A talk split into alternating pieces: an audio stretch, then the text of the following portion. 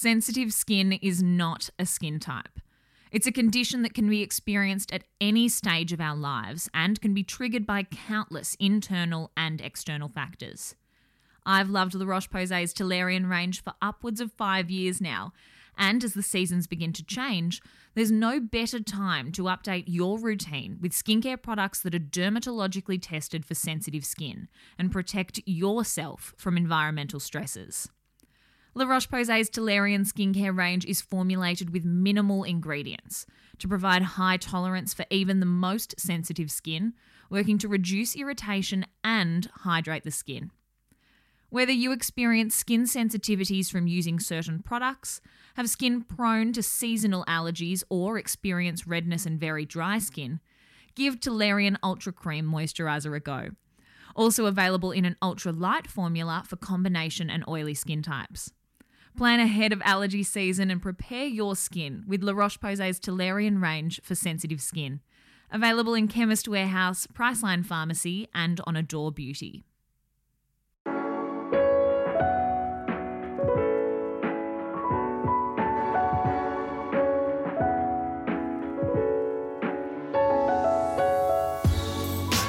Hello and welcome to the Glow Journal podcast, conversation with the beautiful minds behind the world's biggest beauty brands. I'm your host, beauty writer Gemma Watts, and in this episode, I'm joined by marketing expert and founder of The Blow, Phoebe Simmons. Nobody knows branding nor the intricacies of the global beauty industry quite like Phoebe Simmons. Phoebe's career in beauty began the day she marched up to her local body shop store, resume in hand, aged 14 and 9 months. While at university, Phoebe began working at Melbourne's Mecca headquarters and, on graduating, moved to London for a role at Nude Skincare, a brand partially owned by Bono, which I can't even say with a straight face because it does not sound like something that would happen to anyone who isn't a character in a film, let alone a recent graduate from another continent. But when you listen to this and you understand how hard Phoebe works, I promise it'll all start to make sense. Nude was only in its infancy when Phoebe joined the team, so she played an instrumental role in cementing the brand's global presence. Around two years into Phoebe's four year stint at Nude, the brand was acquired by LVMH and placed under the guidance of Parfums Christian Dior. And so Phoebe's education in discipline and in brand DNA began. 2013 saw Phoebe move to Singapore for a role with Benefit Cosmetics, also beneath the LVMH umbrella, with this role eventually taking her to London and finally back to Australia. Those who know beauty know that Benefit is one of the most recognizable brands on the planet. And that is largely thanks to the brand's DNA, a concept Phoebe is genuinely an expert in. It was in October of 2017 that the idea for the blow first hit Phoebe. Having spent time in the US in her benefit role, Phoebe had seen firsthand how many professional women were relying on blow dries to feel, in her words, more polished, presentable, and powerful. Acutely aware of the confidence that comes from looking great, Phoebe sought to find a similar service in Australia. One that provided a consistent service in a convenient location at a competitive price and housed within a space that inspired. On finding nothing that fulfilled all she was looking for, Phoebe resolved to create a space of her own. The Blow opened in September 2018 and has since become the nation's premium blow dry experience and one of my very favourite places, a space I personally visit each and every time I need a hit of confidence. Today, March 25, would have seen the next evolution of the blow come to fruition. The blow on the go blow dry bars inside Sephora locations in Sydney and Melbourne, with more on the horizon. Due to the situation we currently find ourselves in, that launch has been postponed. And in the interest of customer and staff safety, the salon doors are temporarily closed. However, I can guarantee you that the second this is all over, I will be the first in line. In the interim, Phoebe is still inspiring courage and creativity via the Blows Instagram page, with her community coming together to share their tips on cultivating confidence from home. Now, I don't generally add a um, like a call to action in these intros, and Phoebe has absolutely not asked me to do this. But if it is within your means, I strongly recommend purchasing a gift card to the blow so that you or a loved one can visit the salon at a later date when we have the luxury of safely leaving our homes again. So, somewhere in the show notes, I will include a link should you wish to do so. In this conversation, Phoebe shares exactly what goes into developing a truly unique brand DNA, why creating a community that inspires beyond your own business is essential, and the non negotiable first step every brand founder must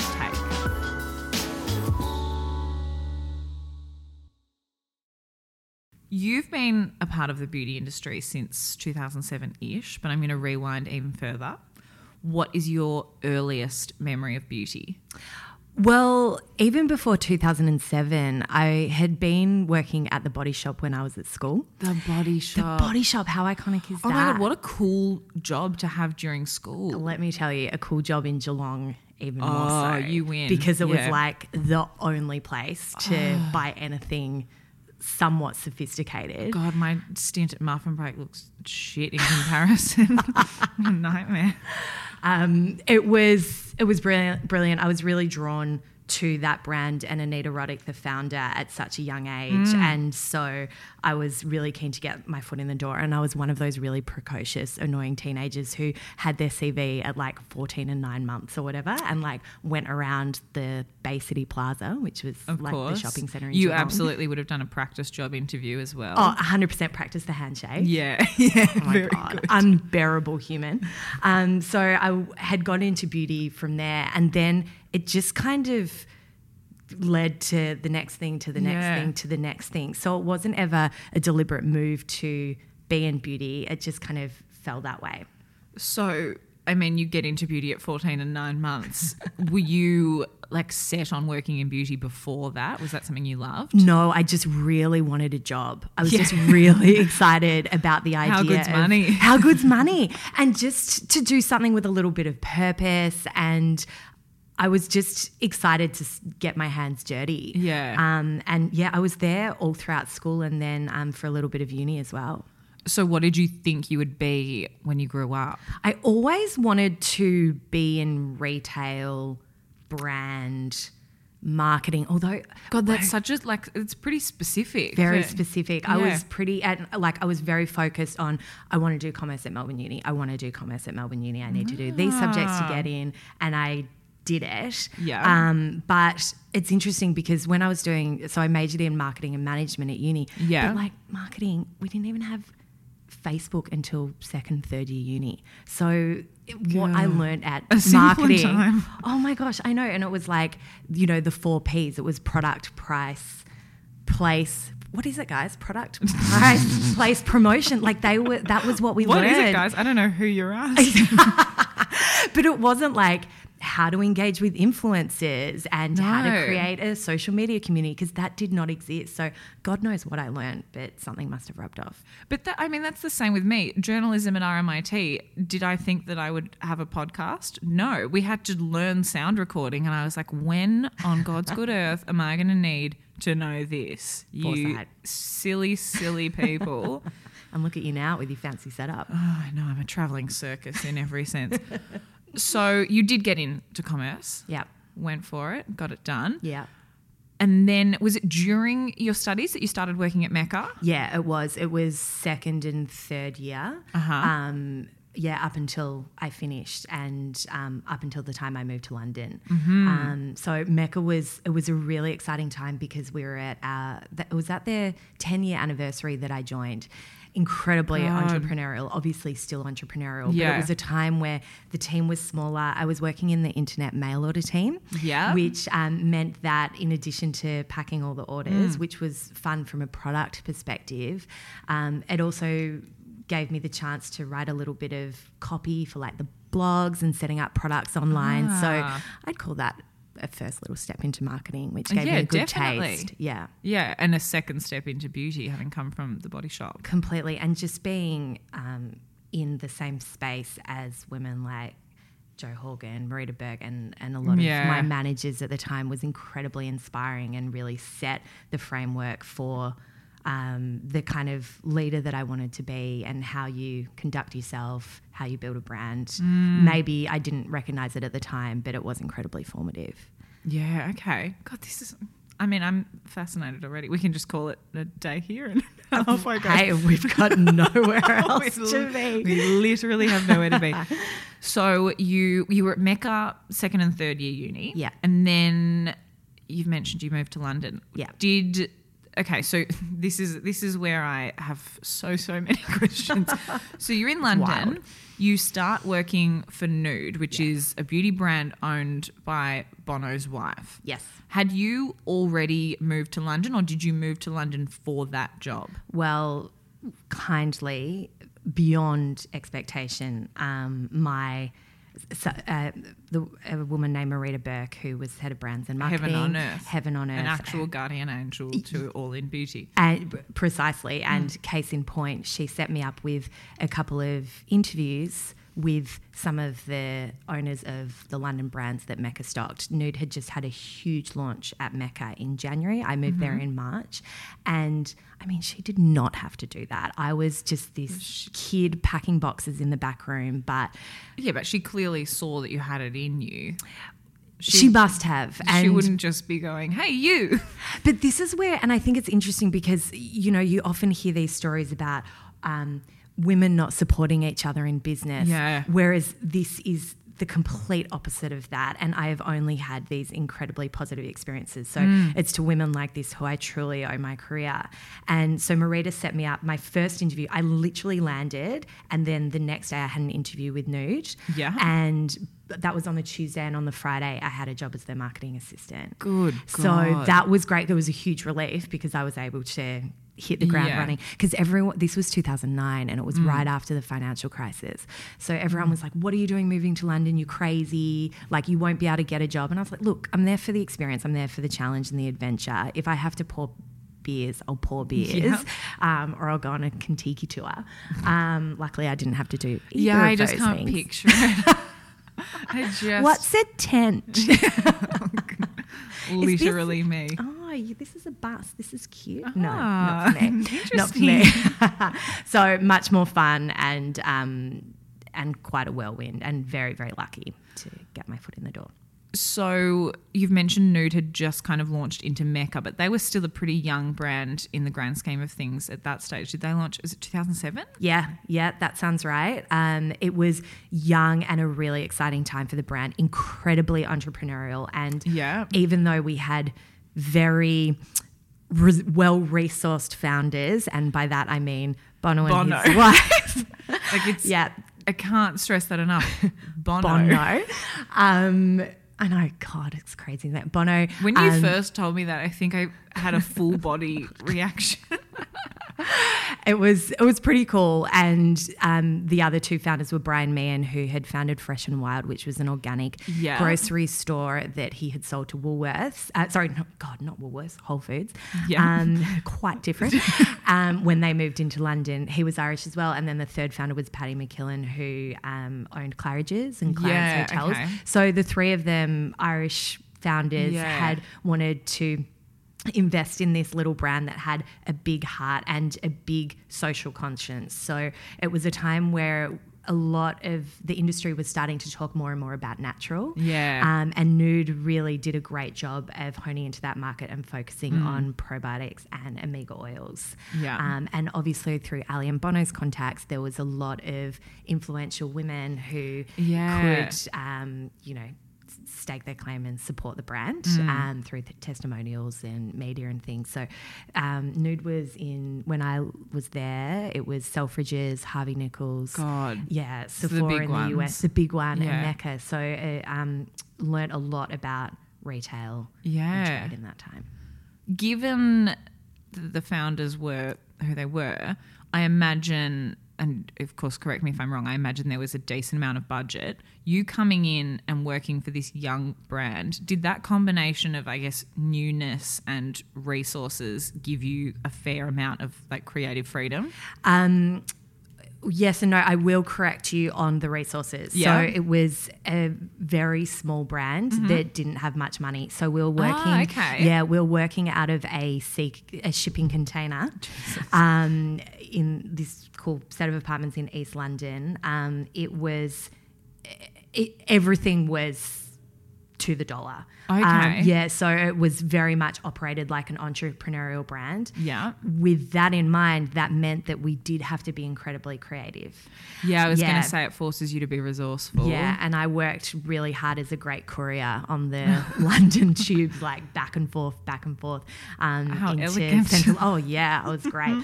um, that was where I actually did get some good bus experience.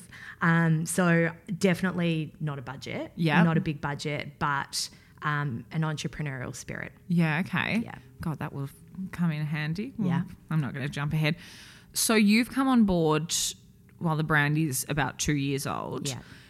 I'm going to litter the phrase brand DNA through this interview, which people will like come to understand in due time. Did the brand already have something of a DNA when you came on board, or was part of your role sort of shaping that character?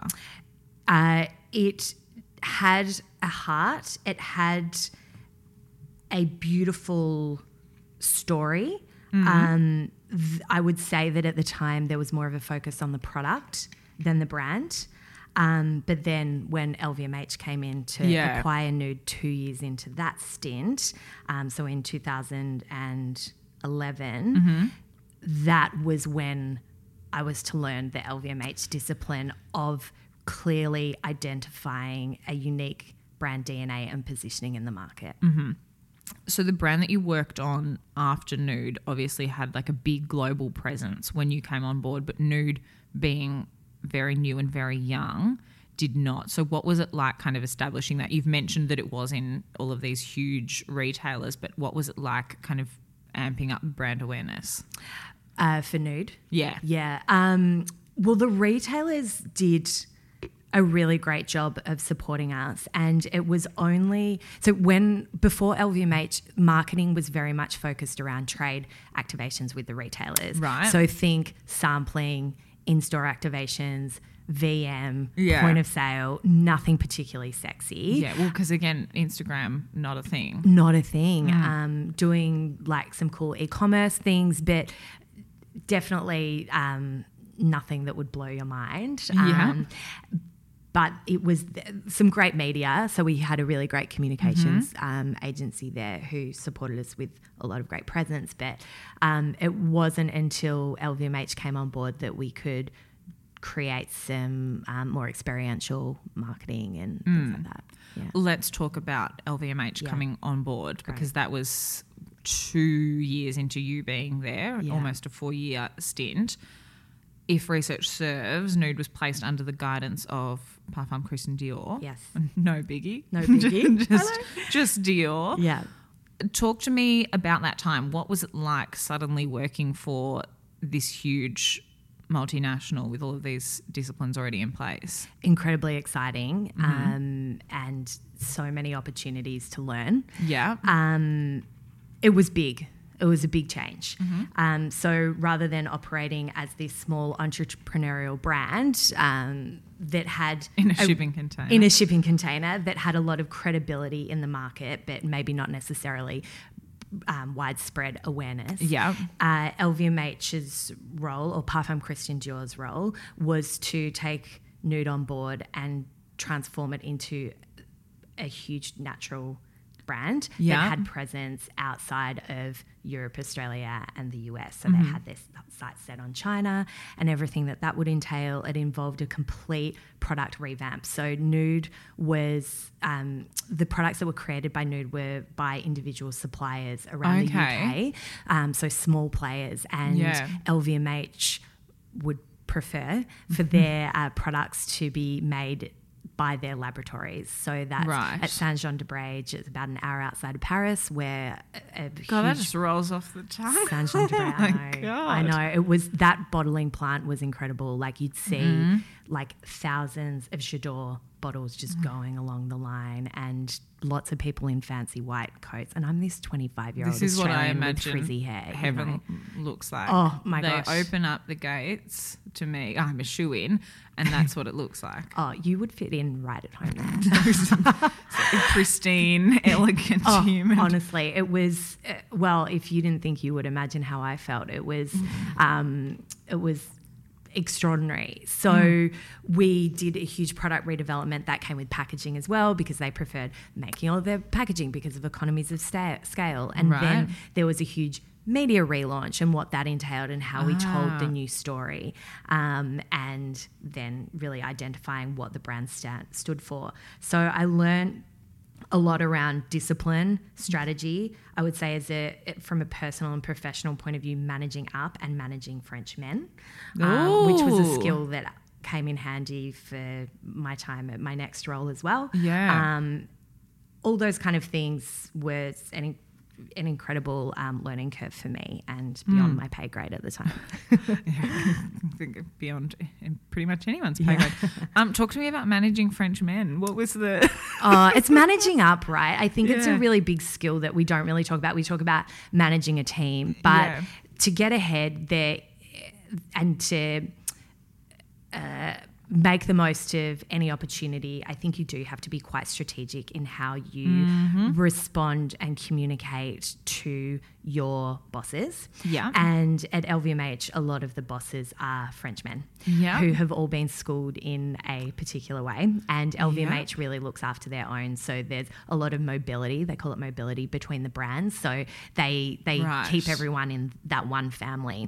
Um, and they looked after me very well for eight years um, in that. So you just need to know how to speak to people. And Yeah. French men require um, they it's firmness. Yeah. Um, it is clarity. It's not waffling on. I'm laughing because I went on exchange to France, so I know. But you know, it's quite confronting. 16 years old, I'm like, why is everyone like this? Why is everyone like this? And like the fist, the the the kind of pump. The one thing on you're not allowed to do on a podcast. But Yeah, if you, um, exactly. Just imagine me like bashing my fist on the table and mm, If you go back to the Paula's Choice episode, you can hear exactly what a hand on a table sounds like. perfect. Passionate so woman. You don't need it from me. um, so all of those things always don't make any statement without backing up, it up with numbers. Yeah. Um, strategy first, strategy first, strategy 1st Mm-hmm. brand first, brand first, brand first. That was what was kind of drummed into me. Right. You mentioned mobility, which came into play because you moved over to Benefit, which is another LVMH brand. How did that move come about? God, I'm going to sound so lucky because I am. Um, But you're also a bloody hard worker. Yes, this is this is pretty cool. Um, so my boyfriend at the time. Um, and I were in London. He was British. He is British, um, but not my boyfriend. I'm like, how does past tense work for an ex? Um, is British, not my boyfriend anymore. Yeah. Um, we were in London together, and then we were keen to move to Singapore, or we were keen to move to Asia for another experience. Okay. I had done four years in London. I was ready to move closer to home, but I could feel a really great momentum around LVMH. So I wanted Mm-hmm. to ride that wave. And he was in banking, so he was fine. Um, still fine. Yeah. Um, and so we, we had our eyes set on Singapore because we knew a few people there. And so I said, so what you do at LVMH is you let that be known that you're keen to move to another country. And um, so I met with the head of um, one of the heads of Parfum Christian Dior who looked after what was called new brands at the time. So he was our boss. So he Right. was Nude, Fresh, Makeup Forever, and Benefit, which was Hmm. relatively new or seen as a new kind of a little bit l- less of their kind of historical Yeah, as kind of to heritage, yeah. exactly heritage. Um, Thank you. so- I work in beauty. Well done. um, and so he um, put me in touch with the CEO of Benefit, Yeah. who is the most incredible human I have ever and will ever work for. His name is Jean Andre Rougeot. He's now the CEO of Sephora Americas. God, that's high praise. he was Very just- high praise. So I met him at the um, St. St Pancras train station when he was just before he was on his way from a meeting in London to go to Paris. Yeah. I had a 20 minute meeting with him. He set me up with the GM for Benefit in Southeast Asia Uh-huh. um, with the base in Singapore. And a few months later, I moved to Singapore in the role of expanding benefits presence across Sephora as it was rolling My out its stores in Southeast Asia. So that's so it was an account manager role, and the job was just to really raise benefits presence and get all of the best opportunities um, through relationship building strategy. And the store, the countries at the time where Sephora was really picking up heat was India, Malaysia, obviously Ah. Singapore, Thailand, and Indonesia. So a really dynamic market Yeah, at the wow. time, and it involved a lot of travel and a lot of learning cultural differences and Hmm. um, a lot of relationship building there, which was great. Yeah. Yeah. You've mentioned that Benefit was still considered a new brand compared to, say, your heritage brands, but they did have an existing kind of DNA, I guess. What was it like going from a brand where you were kind of there through its infancy and moving into a brand where all of those things were already in place? Sure. So very different. Um, because with Nude, I guess it was kind of good because when I was at Nude under Parfum Christian Dior, we were using the benefit framework. So Oh, we were looking to benefit on how they had established their DNA Right. and then working that into how Nude was going to express itself. So I was very familiar with the brand and what it stood for. Um, so then moving into benefit, it felt right. It felt natural. Um, and Oh, what a nice thing. yeah, it was it was beautiful and familiar and my kind of place. And so it was different, but uh, I already had an understanding of Yeah. um, how I could of what the brand stood for.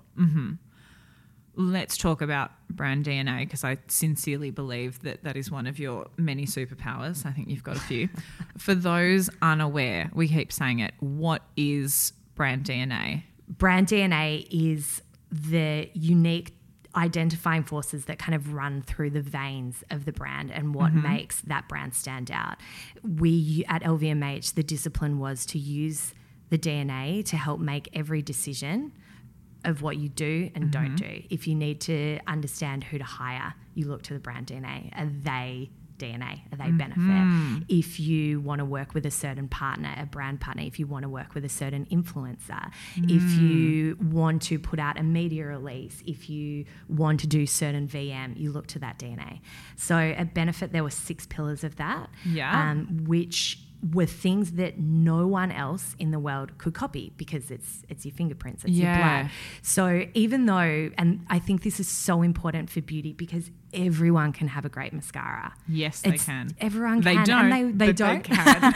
um, but really, you're buying a brand. You're buying into a, the purpose, the meaning of a brand, and how it makes you feel, Mm-hmm. and that lifestyle. And so that all comes through from how you express yourself and position. right. So at Benefit, the pillars were bold and girly, laughter and fun, instant Mm-hmm. beauty solutions, creative packaging, and irreverent names. I'll never forget that one. Yeah. And the San Francisco scene. So when Mm-hmm. we would, when in marketing, when we'd be like, oh, should we do this activation or this activation, we would make sure that it had at least three of these elements Okay. across it at all times. Yeah. God, I like the idea of it being six things because I feel like so many brands start to establish a presence now and their thought on like who their girl is is just one thing. Like she's fun. Exactly. Yeah. No, Which it's is not. and no one else can copy it. And sorry, I just remembered I just listed five. The other one was browse, of course. Oh, yeah, obviously. it's something that benefit does if people are playing along at home.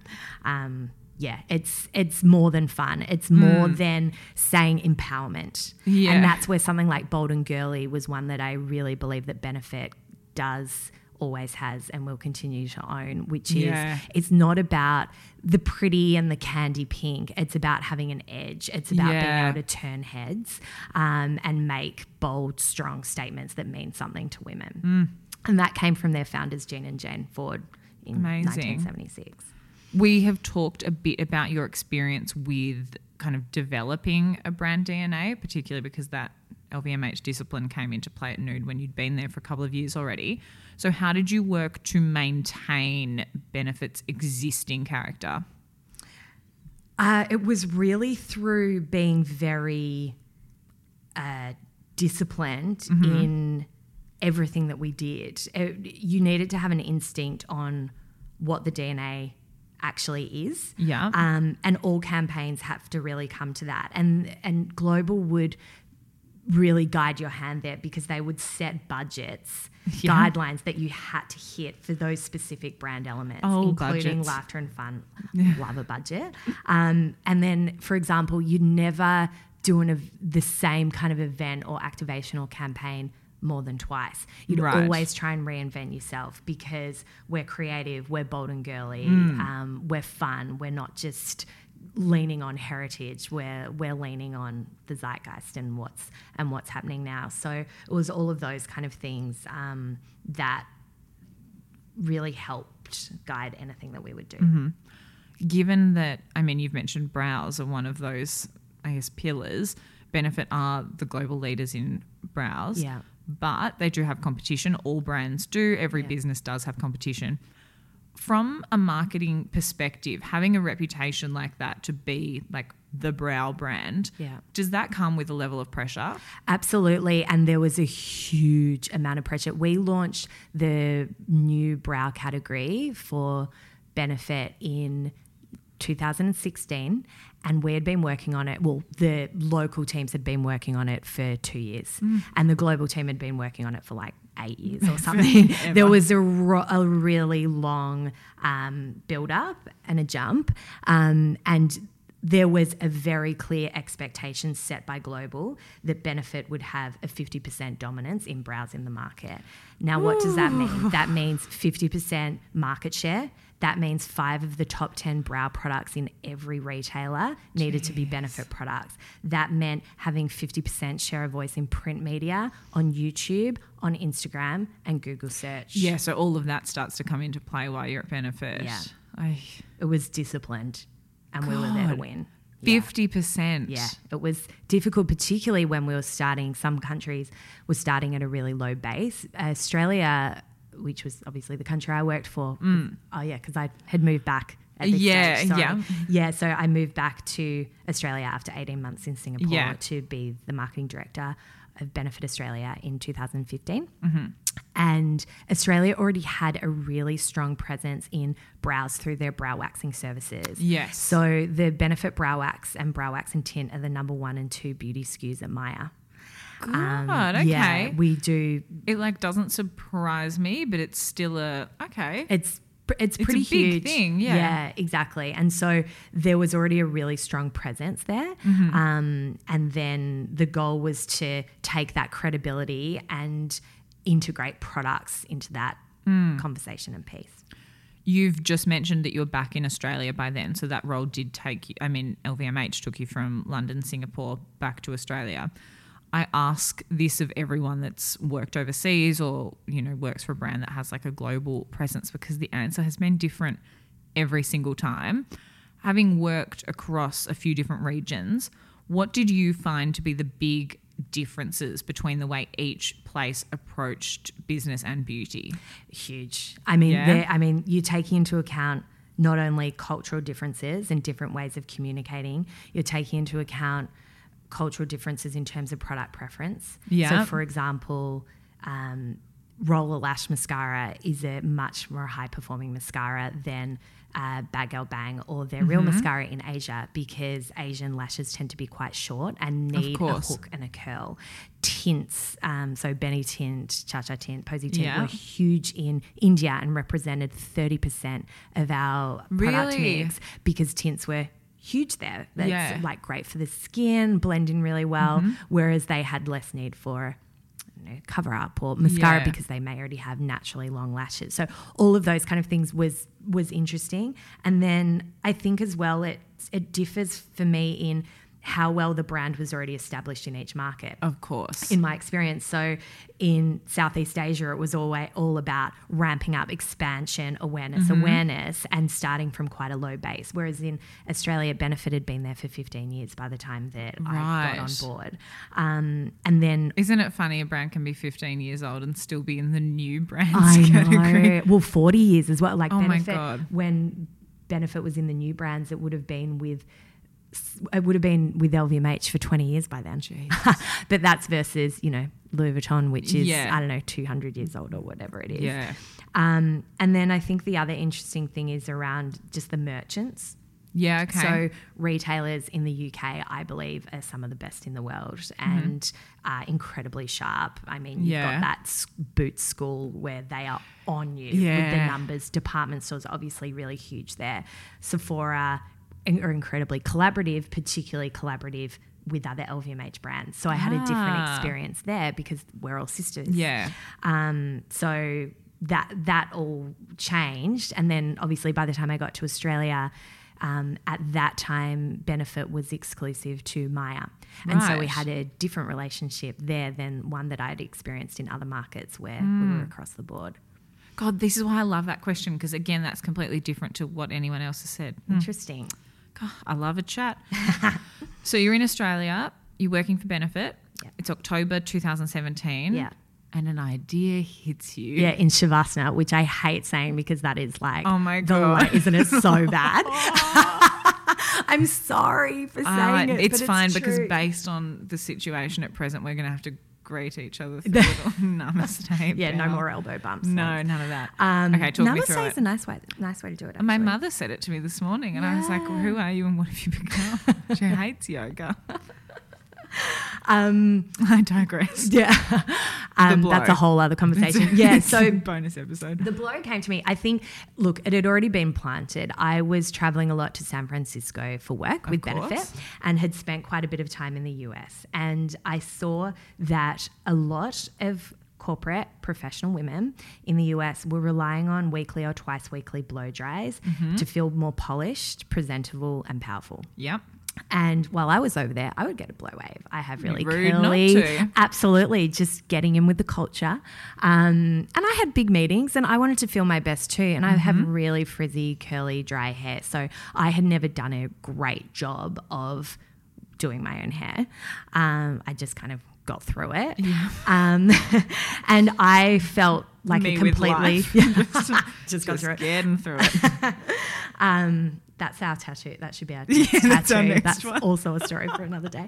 Um, so I felt really different when I got a blow dry. I Yeah. felt a lot more confident. I felt more polished. I felt like I could do anything. Mm. Um, and so when I came back to Australia, I started to look for places in Mm. Sydney in the CBD where I could get a weekly blow dry and there really was nowhere that served up the elements that i believe that modern australian women deserve um, which is a consistent service in a convenient location at a competitive price with a really cool aesthetic and a meaningful place a community place where women could feel not intimidated. They could feel like they could come be their best self and be supported and inspired. So where I was going was a great place that did the service for a good price and it was open at 8 a.m. Um, it was, it's called Tarot Cuts. Shout out to Tarot Cuts who looked after me, after me for a while in Sydney and they would just blow dry my hair dead straight Yeah. and I could be at the office by nine. Okay. But the I mean, it was a very kind of basic experience. Um, it was more about just delivering a product rather than a brand experience. Yeah. Um, so while it was functional, it didn't necessarily make me dream or make me feel any different. Um, so I saw that, I experienced that myself. And then I had also witnessed the trend of beauty services really coming from the States to Australia. So nails, brow Yeah. waxing, lashes. And so I wondered what was next. And I really believed that, that was hair. Um, so with my experience in retail expansion and all those kind of things that come with negotiating stores, et cetera, et cetera. And then brand and marketing. Mm-hmm. I thought that I was best placed to do it. It's just I wasn't a hairstylist. So that was, Yeah. you know, a slight obstacle. that old chestnut. Yeah. So that's October 2017. Yeah. If research serves me, you then resigned in Feb, held your role at Benefit until July, then left Sydney, opened the blow in Melbourne in September 2018. Yes. I can't even say it with straight face because it's just like it just doesn't make sense. It's very me. What was going on? Like, talk me through that time. How did you, like, what did you do? Sure. Um, well, I think one thing that uh, is a great learning for anyone who wants to start their business is that that setup stage can be really lumpy because Yeah. you're waiting on hearing back from a lot of people.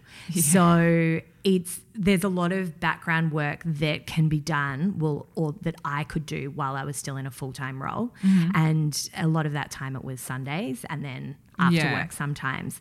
Um, so I would spend a lot or a significant amount of my time in the early phases on creating that brand, those unique um, DNA elements, Yeah. what we, we would do for marketing, um, collaborating with R and Co, who are Mm-hmm. um, um, our brand that we use in our salon for hair. So all of the anything that I could do before it came to the big operational elements, I did early on, so that when it came to that stressful part, I could know that that was all or all the marketing stuff had already Yeah, been set up, done. And I could focus on the day to day. You've kind of already touched on this when you were going through like what you thought was missing. The blow is without question the best blow dry experience in the country. Thanks, John. Completely unbiased as well, because that's how I met you. If I thought it was crap, I would not still be coming back now. We love having you in. well, you're stuck with me now. so you've kind of touched on this, but what were your non-negotiables when you were bringing it all together? Um, yeah, so I mean, the non-negotiables was obviously the brand. Yeah. Um, so I can dive into that and what that Sure. DNA is, which was, you know, I just completely followed what I had been taught Yeah. my whole professional career. Um, we stand for good hustle. We stand for partnership, warmth and positivity, going deeper with a commitment with our partner charity, share the dignity yes. styles that inspire courage and creativity, all of those kind of things. Um, the non negotiables, I think, as well, is having a really happy team. And that was quite hard in the early stages because. Once again, because I'm not a hairstylist, it's difficult for me to inspire in that way. Yeah, okay. I wanted to ask you about this because it seems like a decent sized hurdle to be. so, this is the business I am launching. I am not a hairstylist. Yeah. Yeah. Did so that Yeah, and you really learn to lean into your you really need to know thyself so i leaned into Yeah. the strengths that i had but i had to acknowledge that i had weaknesses in some other areas Mm-hmm. and i worked with an incredible hairstylist in sydney katrina gallo to create our signature styles Yes. and to train the team amazing. um, and so that gave me a lot of so of that's who I have to thank for my beloved Ridge, rich girl. girl hair Yeah. all the way i know she's brilliant The girls And- don't even ask when I come Yeah. in anymore. They just know. Um, so yeah, that was that was a really big piece, and it gave me so much more confidence and Mm-hmm. that credibility, kind of going forward. Um, and then I just really lean on the team to do their magic they're now. so good. They're s- but they're like good people. I come Yeah. in before events because they like rev me up. Yeah, well, exactly. And that's so important. I think the biggest thing for me around hair was that I think it had traditionally been quite intimidating for some women Mm. um, to step into a hair salon and know what to ask for. And if you Yeah. didn't get it, you know, there's that thing about, oh, you never tell your hairdresser that you don't like something. Like, no, we can fix it. That's Yeah. that's what it's all about. It's a collaborative experience, and we want you to feel your best when you're in here. And so, rather than creating that divide between stylist and guest, it's about a space that really lifts you up and you feel um, your best self. Yeah. But I mean, you've mentioned that you wanted it to be consistent, and it so is. Like, I can't imagine people would be leaving with something they didn't expect to get because it's just consistently good. I mean, that's always the goal. The, the thing is, you're dealing with humans. So Oh, yeah, humans forget. are your product. So such an easy thing to forget. I know, and it's not so we definitely don't nail it every time and there's lots of opportunities and room for improvement some people's hair is easier than others um, some Yeah, people's hair will charged. hold easier yeah, than others I tell my hair to do something and it's like, okay. yeah it just misbehaves and that's okay um, it's it's going to happen but Mm. it is a human service so there will be human error Yeah. and what do you do when someone forgets their key or someone's sick and has a full Oh, column yeah. you know so there are all of those places but there's going to be challenges in every business and that just happens to be ours Yeah. Um, while you were talking through the DNA, you mentioned good hustle as Yeah. one of those things, and that's for everyone that's been to the salon or has seen it on Instagram. There's a big neon sign that says "Good Hustle." Talk me through that. It was. It came through Pinterest. Mm-hmm. So um, my very good friend Lauren Foy is an incredible interior designer, and she created the look and feel for the blow. Mm-hmm. Yeah. Um, she was my second call about the brand Yeah. and the minute that I had the idea because I knew she was the right person for it and that's her handwriting on Good Hustle. Yeah. We did a huge exploration, creative kind of dump mood board, mood Wow. board, mood board. And one thing that kept on coming out, and I don't use the word empowerment. I think it's overused. Um, Could not agree more. yeah, and I think there's there's an edge um, that the blow has, um, where we don't really need to speak about that. We we speak about helping you conquer your day with confidence. Love it. Um, and good hustle comes from that. It's not about that daily grind. It's about digging deep with grit and determination and doing things with positivity. Um, and so we thought, what better way to remind ourselves of that and the the balance that every busy woman has to go through every day through Yeah. the neon sign. I love it. It puts me in a good mood every time I see it. I've got it on my phone and I just go back to it. It's so nice. I love it. So you knew how to create and then work to a brand DNA. What would your advice be to anyone who is trying to develop a DNA for their own brand or their business? It's to start there. Yeah, okay. It's start at brand before you even touch on product. Mm-hmm. Um, without a brand and without standing for something, you're not going to stand out. And so if you feel like any other brand could say it, don't say it. Yeah, that's such good advice. The tone of voice has to be on, and the tone of voice will come from your DNA. The Mm-hmm. VM needs to look great, and the VM will come from the brand DNA. Your Instagram needs to create a community that will really inspire and um, bring people together and Mm. feel really excited to be there.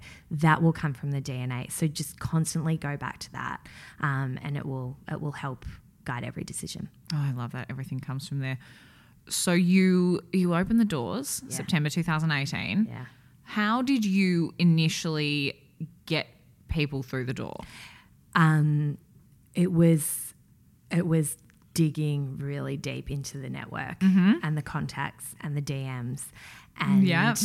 I was so fortunate to have so much support from a million different um, sources, Yeah. and everyone really rallied and came in and came in early and brought friends in early on, and then there was also a lot of friends and family emails Yeah. and going and door knocking and trying to work with any brands that um, had some form of platform. Going to hotels was a really big one. Like QT Hotel were incredibly supportive from day one because we're right around we're the corner. recording right at this very moment. Um, so they'll always have a special place in my heart there. But it was, it was, it started slow.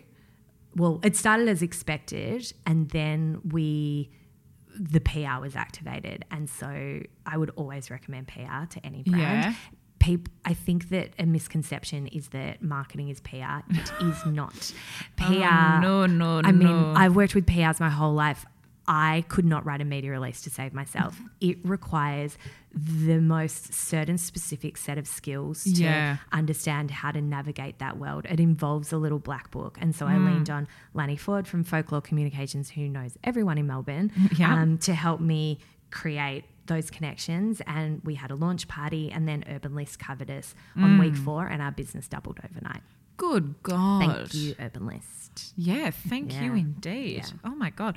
So, I mean, you've mentioned that you did, you know, rely on PR and going through you know, everyone. Was it a strange transition going from an established brand into what is essentially a startup? Yeah, but I knew what it would entail. Um, Yeah, sorry, okay. no, that I knew what establishing a brand would would entail from a functional, operational, marketing, brand point of view. Right. What I didn't know what it would entail was the complete mind f and resilience challenge and. Yeah. You know, waking up at 2 a.m. and all those kind of things that comes with, you know, cash flow and all of that. That's no one can prepare you for that. And it's Mm. No. really hard. Oh, cash Yeah. flow. Yeah. Previously, you had been marketing physical products aside from sort of the benefit, like the brow services in store. How did your strategy differ this time around now that you were offering a service rather than a product? Yeah, well, it was so much harder because once again, it came back to the people and the Yeah. people representing our DNA and being really great representatives of Mm. everything that we stood for. And it wasn't easy at the start because we didn't have that established um, place in the industry. Mm-hmm. I had no credibility in the industry. And so we relied on women and, and, and men stylists who wanted to. Ta- who were okay with taking a risk with us Yeah. um, that was hard and obviously room for error but we Mm. um, we started to find our feet we invested really heavily in training um, Yeah. to make sure that everything was consistent and then we just kind of went from there Mm, that you did. The blow doubles as an event space. I feel like there's something happening all the time, which is a lovely thing. Was that always part of the plan, or did that kind of happen organically? yeah it's funny when i look back at the original kind of um, business plan Mm. i talk about um, maybe doing like a book club at Mm. the blow so i should do that but that was my only reference point for Yeah, events okay. So it was always some form of community activation was there, but the way that I the way that it came about was very organically and there was a big groundswell after we kind of had our first, second, third event and then it just kind of grew into this whole other piece of um, our business or not even our business, our brand Yeah. now um, because I'm paying rent anyway. Yeah. So why wouldn't I use those after hours time to bring our community together with event, events that really inspire and excite Yeah. our guests? On community, you've forged really strong relationships with a number of brands Ultra Violette, Bondi Boost, Zove. There's, there's so many. Yeah. How does one go about building those kind of inter-brand relationships and how important are they For me, they've been incredibly important because I don't really have a marketing budget. yeah So my marketing budget is some flyers, yeah Google Mm-hmm. AdWords, which is very low, but it's kind of all I put aside, and then a bit of PR. Um, so for me, I needed to really leverage the platforms, the resources, and Mm. the support of like minded brands who are keen to work with us to be able to create noise and buzz and brand awareness. Yeah. And it's worked. So, th- I mean, that's easier for me than some other brands because I have a physical space yeah um, and it has meant everything to the brand. I think that was the thing that really put us on the map, and I'm incredibly grateful f- to all of our brand partners. I mean, we worked with Bumble in October. that was one of the 20 first it ones was it was the first, and I Our girl know, Spanty. I know, and she just repped it. It was her idea, so uh, you know she really lit that fire. Um, so grateful to her, and yeah, we went from there. yeah amazing now there is an exciting announcement coming up little Yeah. something something happening with sephora the blow on the Yes. go Yes. you will do a much better job of doing this announcement than i will so can you yeah talk- yeah, absolutely. Talk to me. So the the blow was always established as a brand that would expand across Australia. Yeah. I originally had two concepts in mind. The first was boutiques in every capital city, Uh-huh. and then also working with Sephora Mm. with a dry style bar concept. God, that's an ambitious goal to be setting yourself from day one. Well, why not? I mean, there's Yeah, no money true. in one salon. There's just not. And it's not about money, but at the end of the day, you do need You to, to you are responsible. rent, You have to pay rent and you have to look after 12 to 15 stylists. So Yeah. um, for the brand God, to. is it 12 to 15? Yeah. It's a lot of hours. It's like 96 Yeah. hours a week. Jesus. As in, Yeah. Mm. we're open 96 hours that we're open. Um, we're we're doing between 250 and 280 staffing hours a week. There's a lot of lot yeah. of, um, so money isn't everything, but it just helps. It does help, and and I really believe in the brand and what it stands for, and that we're serving a need. And so I wanted to bring it to more women across Australia. Um, and it was going to be boutiques, and it still it still could be, but because it's expensive to do boutiques, we kind of pivoted and we thought, well, what could Sephora look like? Yeah, particularly boutiques with the fit out that you have. Precisely, which is important because it's That such a big part. The marble. marble, the marble, non-negotiables. Chills. That was my non-negotiable. it was like it was the marble and the good hustle sign. Yeah.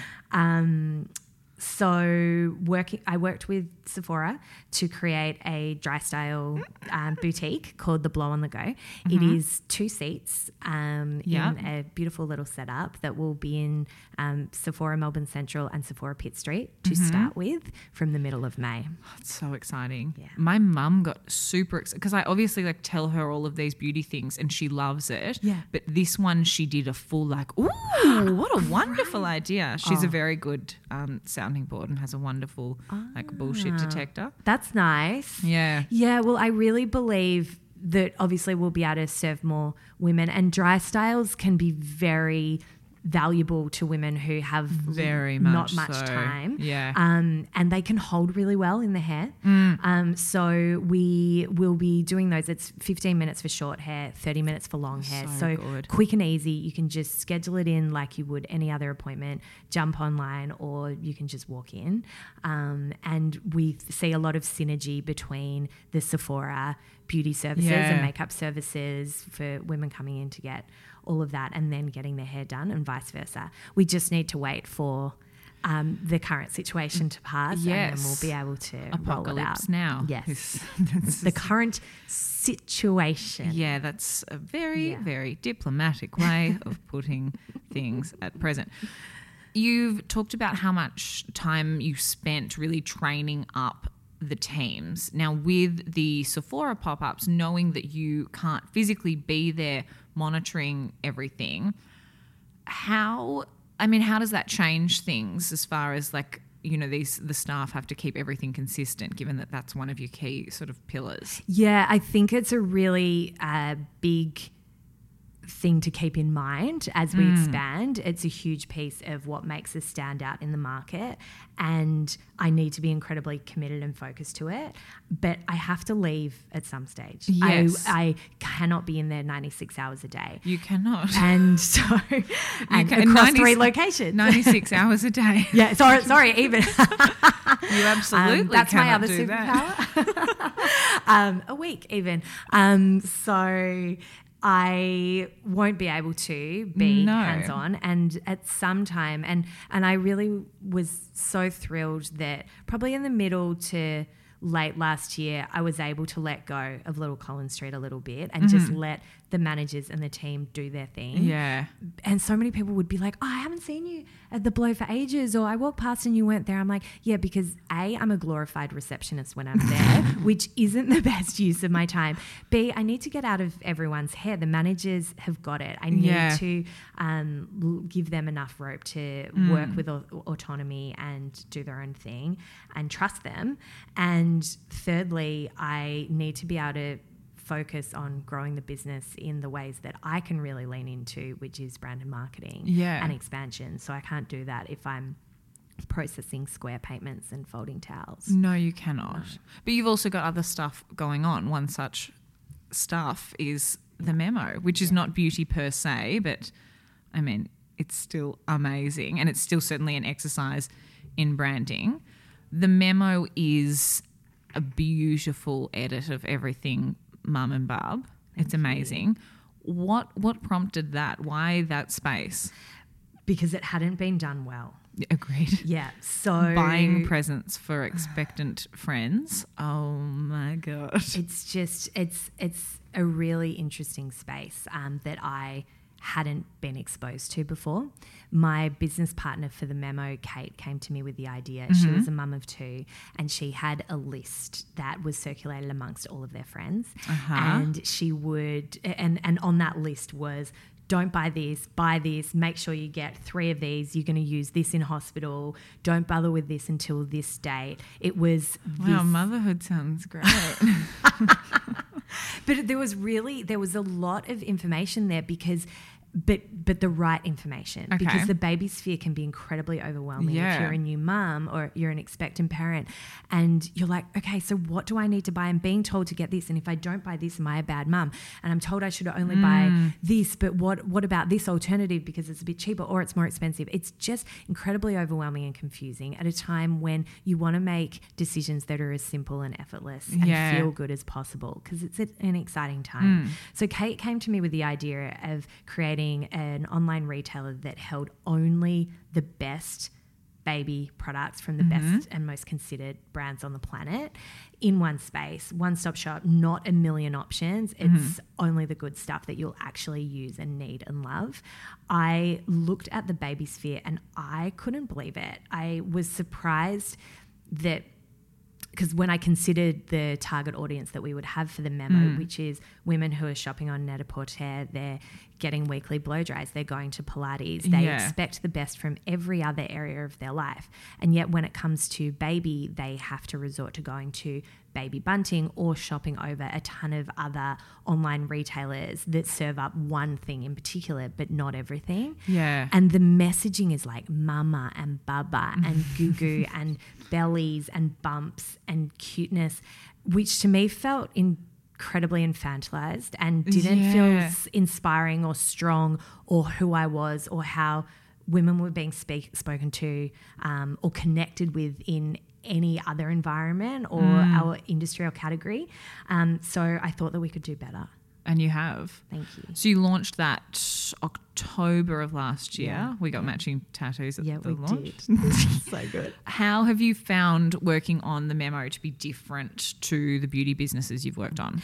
in some ways very similar in terms of expressing a clear unique brand and what we stand for. So that was kind of the easy part. But then the, the the hard part is it's online ret- retail which is a whole other ball game um, in terms of facebook advertising google advertising emails constantly staying in touch with our customer. It's engaging through promotions and conversations um, and newness, a lot of newness. So it's really going back to those trade marketing tools that I learned at Nude or at Mecca back in the day. The other challenging thing is I'm not an authority on babies because I'm a 33 year old single woman without kids. Right. And so while I don't know much about kids, I think that's quite helpful because when we were writing the copy, for example, I was like, Yeah. But Kate, what is a nipple shield for? I don't understand. Or why do I need a slow flow teat on a bottle rather than a medium flow rather than a fast flow? I don't understand this copy that it's like another language. it's another language. And so Mm. what I could do was approach it from a layman's term, layman's terms, which is how all women would approach it because Yeah. for the first time you're reading this language so you can't assume that anyone's Oh going to know God, yeah. anything so we tried to be really direct and clear in our messaging as well and cut out all of the fluff and fuss Mm. and just explain what it did and why you needed it God, that makes so much sense. Mm. You have been a part of the beauty industry, I was going to say since 2007, but really Back since you were days. 14 and 9 months. in that time, or not even in that time, just over the last few years, what have been the biggest changes that you have seen within the beauty industry? It's huge and it's really exciting. It's diversity, it's self expression, Yep. it's uh, more passion for indie brands, it's less loyalty on heritage brands. Heritage. Um, it's more people and their own sense of beauty and their own expression of beauty being championed. Yeah. And and I think that authenticity is really coming through. I think that's that Yeah. big trend going forward that we're not when I think about the influencer landscape when I was at Benefit and the hundreds of thousands of dollars that we'd spend in that space on a year, um, be- the beauty influencer space has changed dramatically. it was used to be all about online tutorials and and um, brows that were on fleek, and you know, remember on fleek? Yeah, I do. Um, I never, I never bought into it. and because it was one specific style whereas Yeah. now it's more about speaking your truth it's it's actually comes back to dna it's what the, Yeah, what's the dna of the influencers and what are they standing for Hmm. to stand out and that's themselves rather than um, any form of fake representation Yeah. um, so i think that's an exciting change that I've witnessed probably over the last, even just the last 12 months. And I think that's what's going to continue going forward. Amazing. Well, that was going to be my next question. What changes do you think we can expect to see? But if that's the way we're heading, I'm thrilled. Yeah, I want another word for authenticity though. We need a word for empowerment and authenticity. But realness, it's real talk, it's raw, yeah. it's honest, it's unfiltered. It's I'd like none of the another word for that as well because I'm like, I want it to be authentic, organic. Yeah. um, all of yeah. Exactly. You can you're the wordsmith. You can come up. yeah, give me give me two give me two weeks. I feel like you got some time. I reckon I might have a bit. My final question, Phoebe, what is next for the blow? It's going to be all about getting through the next few weeks um, with the situation. And then it's focusing on Sephora and that expansion and being able to roll us out in all the doors that people feel like there's a need for us um, and being able to transform women from the inside and also the outside and make them feel their best. That was Phoebe Simmons, founder of The Blow, which you can find on Instagram at The Blow Australia. To read my interview with Phoebe, you can visit glowjournal.com. And for more beauty news, you can find me on Instagram at gemkwatts or at glow.journal. If you liked this episode, please do not forget to subscribe, rate, review, and share so other beauty and business lovers can find us. I'm Gemma Watts. You have been listening to the Glow Journal podcast, and thank you for joining me.